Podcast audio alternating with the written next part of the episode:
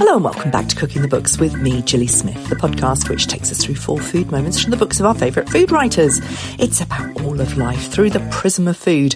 And this week I'm with the chef and author Alex Jackson, whose latest book, Frontières, is about the food of France's borderlands. You know, the idea is that we'd have a conversation about how they're connected, about Provence and and Marseille and, Provence. It's a portal to the rest of the Mediterranean. The noble Rot chef and former restaurateur at Sardine tells us about his long love affair with France and particularly with its food. But it's the edges that we're after here the Italianness of the French Riviera, the spices of Provence, the melting pot of Marseille. It's about an adventure in French cooking through the prism of otherness that makes modern France so French. We began by defining terms. What for him is a frontier? Well, you know, in, in the literal sense, it's a border. That's it. It's a frontier. But frontier has a more sort of aspirational connotation, I think. It's more positive. You know, it's a frontier is like makes you think of the Wild West or something, or like, you know, I was Star Trek fan when I was a kid. You know, it's a what it represents is a sort of it's an exciting moment from passing from one place to another. And I think that being at on a frontier implies that you're looking out at something which is in front of you, which is an unknown space, a sort of exciting place. For me, it's sort of adventure and exoticism and everything like that. It's about crossing it, isn't it? Yeah. Frontiers are about what's on the other side. Borders are what's stopping you. Yeah. It's a barrier. Yeah, frontiers sort of implies that you're willing to go beyond it. Like that's the whole thing. Is it's like I would like to cross the frontier. I would like yeah. to you know, and it's like, you know, all those organizations like Médecins Sans Frontières, it's without borders is a good thing. And, uh, you know, I think mm. that the, the French frontière rather than English borders or borderlands represents, you know, does a, does a lot of work for the English speaker in a way. For, and that's why I chose it as the title for my book. It's all about adventures and it's about the edges. It's about the others. It's about the coming together of the others as well. So it's more than just crossing into somebody else's land to have your adventure. It's about what we can learn from the coming together. So it is, it's those edges that are really interesting. And to use a cooking term, it's lovely and crispy and you know, melds into each other. Why did you choose the edges, the others to, to, for your latest cookbook? So there's two reasons. The first one is that the the border regions have some really interesting food. The sort of uh, crossovers are more apparent. Um, you know, when you go to the French Italian Riviera, you see things that seem sort of quite French, but also quite Italian. And you can sort of see the history in a dish quite easily.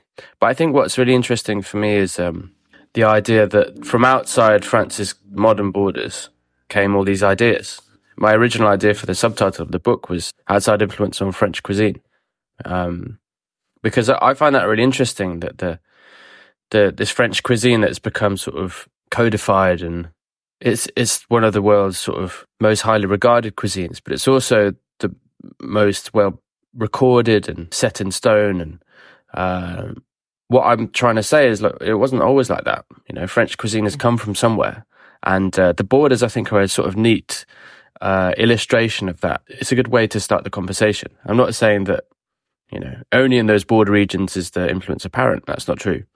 But uh, I think that talking about the the borders and the frontiers and you know gives a sort of gentle introduction to the history, and uh, and then we can talk a bit more generally about French cuisine, which is kind of what I'm yeah. really interested in too. It's not just I want to zoom in on those little regions. I want to do that because it's it's interesting and the food's tasty, but really it's a, it's the start of a conversation.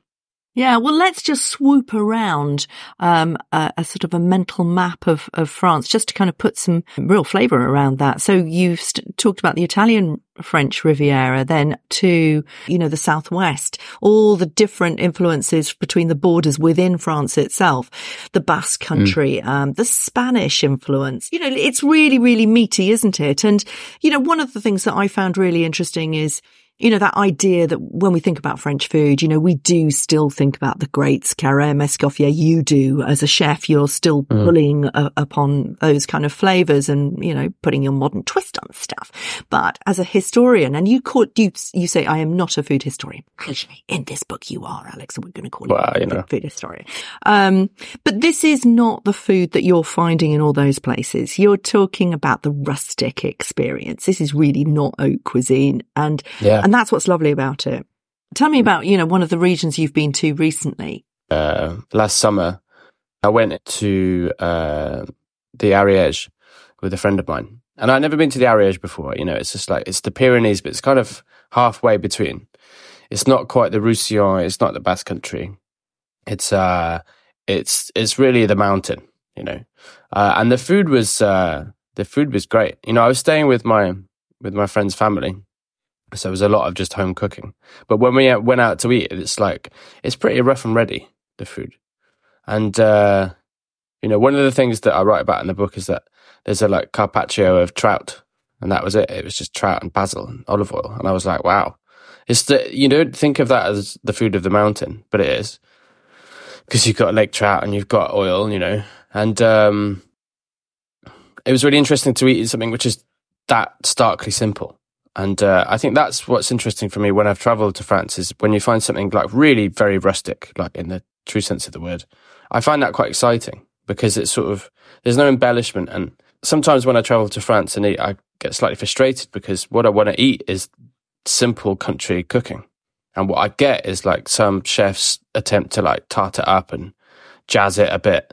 And I'm, I've no interest in it. You know, like there's plenty of people doing jazzing food up in London. And what I wanted was something that was a bit truer to its roots. But um, yeah, there's a lot of meat. You know, there's like a lot of pork. There's a lot of game. Um, it's just tasty, hearty stuff. I mean, I was in Perigord for three weeks uh, this summer, and it was so interesting because actually Perigord isn't really a touristy place. Um, and you know, there was the first restaurant we went to was a recommendation. In fact, all the restaurants we went to were recommendations. But you know, there was this sort of performance of Frenchness for the tourists in the first place we went to, and it was so not. It just didn't even feel authentic in in any way. It was like mm. something out of the seventies for a start. And I noticed it was you know in the Lady Routier's guide, and I just thought of all the Routiers, Michelin, you know, they're all for people sort of passing through to have this kind of this idea of what French, posh French food should look like. And you know, actually, what real French food is what the Pompiers were eating for their lunch across the road, um, en masse, because that's what they do. They down tools and they go and have lunch, don't they? Uh, all workers do. And that was the food that we found. The Michelin star food was amazing and really good value. But that's the experience of, of French cooking, isn't it? Is that what you you found on your travels around France? That it's a, it's moved a very long way from Escoffier? I think that there's both. You know, at the same time, there's the fine cooking, the um, the Michelin starred, what have you, and then there's the sort of food that everyone actually eats every day, and then there, actually there's a third, which is the food that people eat in their home, which I'm kind of even more interested in. But I mean, obviously that's harder to get to. You need to know a few people. Yeah. But I think that's what is exciting about France is you can get something which does both, you know, next to each other on the street and you can go and have a Michelin starred lunch and it's like really good value. I have a bit less interested in that when I'm traveling because, you know, I'm a chef. I work in restaurants. I eat in restaurants in London and, you know, London's one of the great restaurant cities of the world. You know, it's amazing. But what you don't get is the like really hearty, rustic country cooking. Yeah. You did a French degree at university and then you, you stayed in France uh, and you went traveling around France, just like Alice Waters did. And you ended up at Chez Panisse working with Alice Waters. How did that happen? Was it just your shared love of all things sort of French and rustic? Well, Chez Panisse is a sort of restaurant that I'd read about from afar. You know, it's sort of one that I admire from afar. And I was working in restaurants in London and I got the opportunity to go to San Francisco um, to for a month or something to work in some restaurants. And the number one restaurant that I really want to work at is Chez Panisse in Berkeley. Um, I sort of got an introduction somehow and said, look, you know, I'm a young head chef working in London. I'd love to come and stage. uh, you know, I wasn't there for long, you know, and they wouldn't really let me do much. but, uh, and they were kind of like, you know, who's this guy? But there was one evening where I got to cook like the service on the line. They gave me a section and, um, it's the most incredible place, you know, it's like downstairs, there's two restaurants. There's the upstairs and downstairs. Upstairs, they do a la carte. It's the cafe. It's a bit more casual. Downstairs is, is uh, set menu only. Uh, and that's really how, when I started cooking in restaurants, that's what I did a lot of the time. I worked at Dock Kitchen with Stevie Parle. And um, when it first opened, it was only set menu in the evening because it, started as a pop up. And then we started doing like a short a la carte menu in, in, the at lunch, and then a few evenings a week do a set menu that would you know was thematic. It'd be about autumn, or it'd be about a cookbook or an author. Um, anyway, and that's kind of how I got into Panisse, reading the books to think about ideas for the menus, or you know, we'd cook things that were reference Panisse. Um, so yeah, one evening I got the chance to cook, which was um, everyone was sort of like, "Well, who's going to do the garnish?" And they were kind of looking around the table outside. You know, everyone sits around like podding beans whilst the the menu's under discussion, and it's like you know they know all the farmers by name, and it's like the last of Linda's beans with the first of John's, or whatever, you know, and it's like, it is sort of dreamy, magical. It kind of doesn't seem real. And you cook, you know, downstairs restaurant, you cook the set menu for like 45 people in the first half. And then you stop and clean down and everyone cooks like a few portions of each thing. And all the cooks go and eat the whole meal in its entirety with a bottle of wine. And then you get back up and you cook the rest of the, the dinner, the other 45 people. Yeah. And it's the most amazing thing. So like, you know, I was only there for a little bit, but I got to eat what the food is at Chez Panisse in the whole menu for the time that I was there. And, uh, yeah, they did they did let me do a bit of cooking. I didn't. I didn't mess it up. But it's the spirit of Alice Waters, isn't it? I mean, she she had that experience in the 1970s, pretty much probably what you had that the same experience. And when she went to to set up Chez Panisse, it was a little pop up, wasn't mm. it? It was that sort of set menu, and it was about you eat what is in season and what is available now, as they do mm. in France. You know that legacy is enormous. Uh, she's probably the most influential um, chef in the world, in fact, in the Western world anyway. Um, when you're moving around France, when you're traveling now, are you, do you feel the kind of the, the ghost of, of Alice Waters in you? Are you still finding new stuff and getting so excited about it that you have to bring it back to, well, to Noble Rot where you are now? I don't think, like, I'm not discovering anything that hasn't been discovered before. You know, I'm maybe discovering it for the first time myself in situ, and that, that's exciting enough for me. You know, I'm not like, I'm not like. Um, well, that's all she did. Mm. I mean, it's not that she discovered anything that hadn't existed no, before. Course. It was just that she was so blown away mm. by it. And then she did something and changed the world. Um, you can't change that world because she's already been mm. and a few people in her wake. But uh, are you kind of having those complete sort of epiphanies that she had? It's like, oh my God, this is so simple. This is just so magical. I have to take it back and put it on the plate at Noble Rot. Sometimes it's difficult to translate it, you know, like, and I think that, um, because I would go and eat something, and a few things that I ate when I was away, I was like, wow, you know, this would be really good for the menu. But often I, I eat things that wouldn't be good, that wouldn't work in the restaurant, you know? And it's like, that's a frustrating thing about being a chef, to be honest, is that like lots of the food I would like to cook doesn't work in a restaurant. And, uh, it's, you know, part of being a, a chef is translating what you'd like to do. And it's like, actually, you're doing 200 covers a day. You've got, you're serving 80 people in two and a half hours you can't mess about, you know, and you have to do it in a certain way and everyone orders different things. And there are a few things that like I've cooked for the, for the book and tested for the book that would never work in the restaurant. And actually, when I have tried them in the restaurant, they haven't worked, you know, for various reasons. But uh, I'm kind of, as a chef, I'm kind of always a bit frustrated about the, the format. you know, I'd love to just cook for a table of six once a day and just they have the set menu and everyone eats the same thing. That'd be great commercially, that's not really viable. You have to do a lot more dinners she than that. Right, you'd have to you'd have to charge more than we do anyway. um, let's start going through some of your your food moments. The stuffed fried sardines. Why do you love sardines? Sir? Oh well, they're just tasty and cheap and just sort of obviously delicious. Everyone cooks them the same way. You just grill it, we just roast it, we fry it. You know, it's always quick, fast. uh, it's always sort of quite suited to sort of simple cooking. You know, you don't like sardines. You don't think about fine dining when you think about sardines. You think about like a beach somewhere or a barbecue. Yeah. Um, and I, you know, I named my restaurant Sardine because I liked them a lot. Um, and I kind of, the restaurant was a small little thing. and I thought, I don't know, I thought it was a cute name. The one problem was some people thought it was a fish restaurant. And I can see that that might have been confusing. um, anyway, let's move on. Take me to eat sardines in Nice. So I went to Nice with two of my oldest friends, Tom and Joe, and we went on a research trip, but we did quite a lot of drinking. After the first night, we went out and uh, there was, yeah, we got quite drunk. And then we went for to La Merenda for lunch, which was like number one on the hit list. And La Merenda is a really special restaurant. I've talking about it recently. I talk about it all the time, actually. Um, it's that's what it's one of the best meals I've ever had in France, just because the the whole sort of ethos ethos of the place was exactly what you know I love and a lot of other people do. Anyway, the the chef is called uh, Dominique Le Stanc.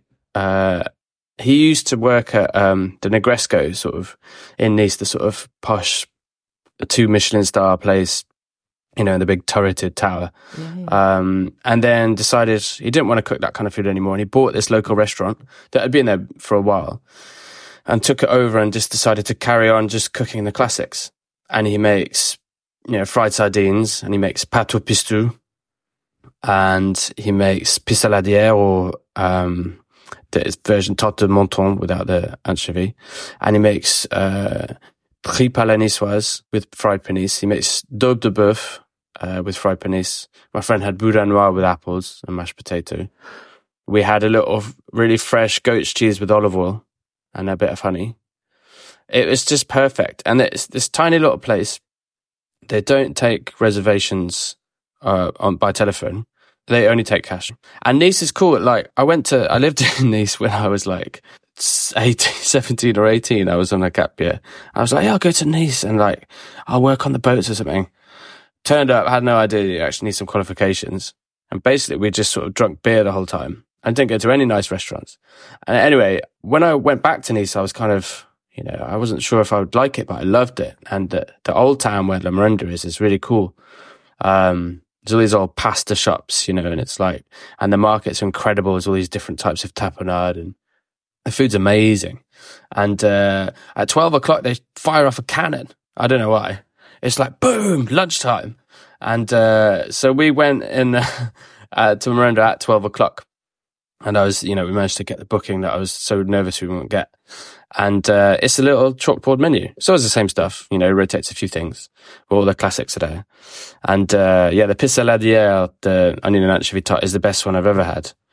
And the, the dough, I'm going to try and work on it. It's, it's like sort of use this focaccia dough. And the fried sardines were something that I was like, I have to put that in the book and, you know, cook it at the restaurant and just cook it as much as possible. And interestingly, because like the premise of the trip was like, we go to Nice and then we get the train to Genoa. And it was like, cool, over the frontier on the train. And it's quite fun because, you know, like you don't need to show your passport. It's just, Yeah. you know, and you forget that like, you know, in Britain, you need to like queue up to, you know, get into other countries. But in France and Italy, they don't really bother with that. And uh, yeah, you get on the train, and the idea was to be like, look at Nice and then look at Genoa and see what was similar. And uh, I, the fried sardines actually we saw in both cities. Um, so it's not unique to, to one or the other. It's not necessarily Yeah. French or Italian. And these are stuffed with Swiss chard and coated in breadcrumbs and fried. Mm, chopped Yeah. Swiss chard, a little parmesan. And people are always like, don't put cheese with fish, and it's rubbish. Fish. You know, what did Italians know? Um, but it's, it's completely delicious and like very, very, very simple. And I like how you sort of mount, you butterfly the sardine and then you mound up the chard, uh, and you can put loads of it. And they, so they look like swollen stuffed things. Um, and yeah, deep fry it or bake it. It's, it's really delicious. The other way from Genoa is Provence, Mhm. um, not very far from Nice at all. And your second food moment is Richard Olney's chicken pilaf provençal. Ch- Richard Olney, you mention a lot in this book. Um, a bit obsessed, can I just say? Yeah, yeah, a bit obsessed. I just read his memoir, Reflexion, which is amazing, sort of um, pretentious memoir, rambling. Just you know, there's a lot of like what fine wines he drunk, and he's like, oh, La Tâche 61, and um, but it is incredible. And like, he's obviously an incredible cook, an incredible person, incredible teacher. Um, and I, really, really love his, his writing. Um, and his, his cookbooks are, my, he's my favorite food writer, I think. You know, it's not necessarily my, you know, but he's, he's a fantastic teacher. And this, and this recipe is actually very Provençal. But what I think is really interesting about this is that, you know, the, the, the flavors are rooted in the Mediterranean, as you say, chicken, butter, saffron, tomatoes and basil. Um, but it's what Claudia Roden talks about in Med as La Cuisine du Soleil or La Cuisine des Épices. And it was very much mm. about the, again, the frontiers uh, you know, the, the food, the, the spices that have traveled across those frontiers. Um, mm. you know, it, it, that's what, is that what for you, this, this, uh, particular chicken provençal is about, the pilaf? Yeah, exactly. I think it's, um, uh, it just shows that Provence is part of the Mediterranean in, in, in a way that the rest of France maybe isn't, you know, and it's like, uh, Provence is important because sort of a lot of the food has filtered through Provence and through Marseille as well yeah. into into France. Um, but I think this recipe really shows, you know, because the French love to cook stuff au pilaf, and it's not really the same way as like a, it's not really a pulau or a, a proper pilaf from the from the Levant or the Middle East. The, but I cooked it a bit like that because at home I cook a lot. You know, when I'm not thinking about French food, I cook a lot of curry and stuff. You know, like uh, because I, I just love cooking and it's sort of when I'm not when I'm at home, I don't cook like fine dining French food. That'd be mental. Yeah, yeah. But um, anyway, so I cook a lot of of of pilaf, of pulau, whatever you want to call it, with chicken in. So I kind of sort of I saw this recipe in Simple French Food that I'd always admired. You know, he's got like saffron flowers in it and stuff. And but what I liked is applying the technique that I used for a different cuisine to make this one. And I think it I think it's really successful. I made it. Uh, I tested it at work actually. I made it for staff food it's a great recipe. You know, you sort of, you're cooking chicken, you brown chicken and courgettes and layer it all in the pot with the rice and onions. It's kind of quite simple. But then you've got this on the, on the side, you've got garlic, butter, tomatoes and saffron. So you make, and you cook that separately. So the tomatoes are just turning into a sauce and you've got this delicious sort of tomato, saffron, butter thing. When the pilaf's cook, cooked, but not quite, at the stage where you turn it off and leave it to steam on the heat, you pour over that saffron mixture. Mm and then kind of when you stir it through at the end, it's a bit like a biryani. You know, you don't mix all the layers; it it mixes on the plate uh, or on the dish that you present it in. For me, it's kind of represented like the similarities between French technique or like Provençal ideas and ideas that I've seen elsewhere from around the Med. You know, you know, the idea is that we'd have a conversation about how they're connected, about Provence and and Marseille and Provence. Yeah. It's a portal to the rest of the Mediterranean. Well, exactly. I mean, Marseille is where we're going next in your third food moment. This is uh, an essay on cassoulet, but it is also really a deep dive into the fantastic otherness that is what Marseille is all about and what mm. Bouillabaisse is all about. So tell me first of all why why you wanted to write a big essay in the middle of the book of recipes um, about something as rich as cassoulet. Right, because I mean, there's just so much to talk about, and I think that there's much more value, I think, in talking around the recipes than me giving another recipe for cassoulet. And that's kind of what I say in the piece. I'm just like, no, I, there's no recipe here. Like, just read Paula Wolfert or something, you know. But I think cassoulet is a really good example uh, when we talk about uh, a, a, dish which has become emblematic of the cuisine of France, or particularly the southwest France. You know, cassoulet is the dish in that part of the world. And everybody cooks it. It's everywhere. And you can go to tourist restaurants and you have 16 different types of cassoulet. It's a dish which is sort of very storied history, you know, and you can literally read the stories which are made up about the seas of Castelnaudary, which is quite fun. It's, it's a good introduction to uh, the idea that the techniques and influences have come from elsewhere. And in this case, you know, it's a, it's the, the Arab conquest of, of Europe all those years ago and the ideas that came north with them. And I suppose, you know, if you talk to someone nowadays and say cassoulet sort of has its roots in Arab cookery or North African cookery, they'd sort of be like, what, well, what do you mean? But, you know, it's, it's a very old dish, you know, and uh, it comes from dishes which are even older. Also, I think cassoulet is an interesting thing to talk about because there are a million different recipes and people have written about it, you know, so much. Uh, it's because it's um, it's hard to get right, you know, and that's kind of what I find most interesting talking about it is, you know, like what what is it really? It's just it's beans and meat in a pot, but there's like a million points of cookery. I mean, it's a fantastic metaphor for what we're talking about. You know, mm. you're talking about ingredients to put in a pot of cassoulet. We're talking ultimately about the people who eat it. And we are made up of many, many different influences and many different histories. And it's, it's a lovely, lovely way of talking about that. Marseille is for you, uh, a perfect example of what you're trying to say in the book, isn't it? Yeah, I, I think it's a really exciting city. Um, and every time I go, um, it's just so exciting to to be in. And I've got a few friends who have moved there now, and I'm excited to go visit them soon. Um, there, there's just it's a real melting pot in the like you know like nowhere else in France really. You know, it's the second city, um, and uh, it's the food is so exciting because there's so much from everywhere, and uh, I think that's what you know. It's easy to to forget is like you know it's not really the city that's produced the food it's the, the people who have come to the city you know and it's um that's why i find it that that's why the city's so exciting. And it's about keeping your flavor it's keeping your identity uh, and, mm. and and not diffusing the flavors for your fourth food moment, we are leaping up to the top of France. We are going to the Savoie area. This is real Diana Henry area. You know, she's writing her next book on North now. Um, we've just done roast figs and, uh, it, she talks a lot about the same sort of things actually. But, um, tell us about Savoie and this civet of hare with green chartreuse. Oh, this is an amazing recipe. This I first read about in, um, in an amazing book called The Auberge of the Flowering Hearth. It's about this auberge in a valley in Savoie, and this guy, the, guy, the, the, author, goes to stay with the ladies who run it, and there's a cook and there's a front of house lady, and she makes all that she gets all these fine wines and makes all these delicious drinks and cocktails, and tinctures and everything, and the the woman who's the cook writes these sort of fantastic set menus, you know, and they just eat. It's like simple food of a, of a countryside auberge, and um, but they're they're amazing and elaborate, and um, the the food's incredible. Anyway, this is this is from that. It's adapted from that book. Um, Chartreuse is the sort of strange green liqueur that comes from there. It's you know the monks make it in the Chartreuse Valley. Um, it's like sort of a blend of forty different wild herbs, and I won't pretend to start to know what's in it, but it's incredible. And actually, cooking with Chartreuse is quite interesting. And um, uh, when I saw the idea in the book, I was like, I have to cook it.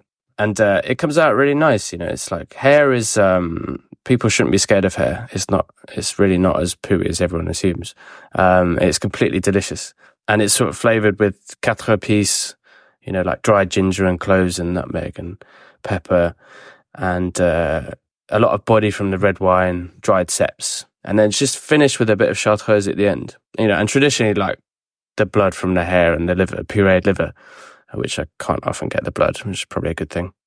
Yeah, I made it quite a lot at the restaurant and I made it recently with my friend for a meal at his restaurant with pasta, fresh pasta. Obviously, hare with pasta, like cooked in wine, is like, it's really Northern Italian, feels like Piedmonte. And then uh, the Chartreuse is like obviously other place too.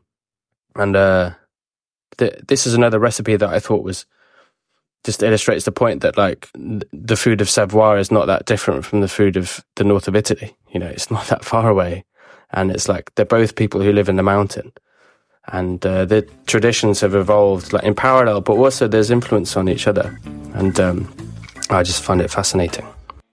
Thanks for listening. Do rate and review the podcast if you like it over on Apple Podcasts, and then head to my Substack to see what Alex has for us over on Extra Bites.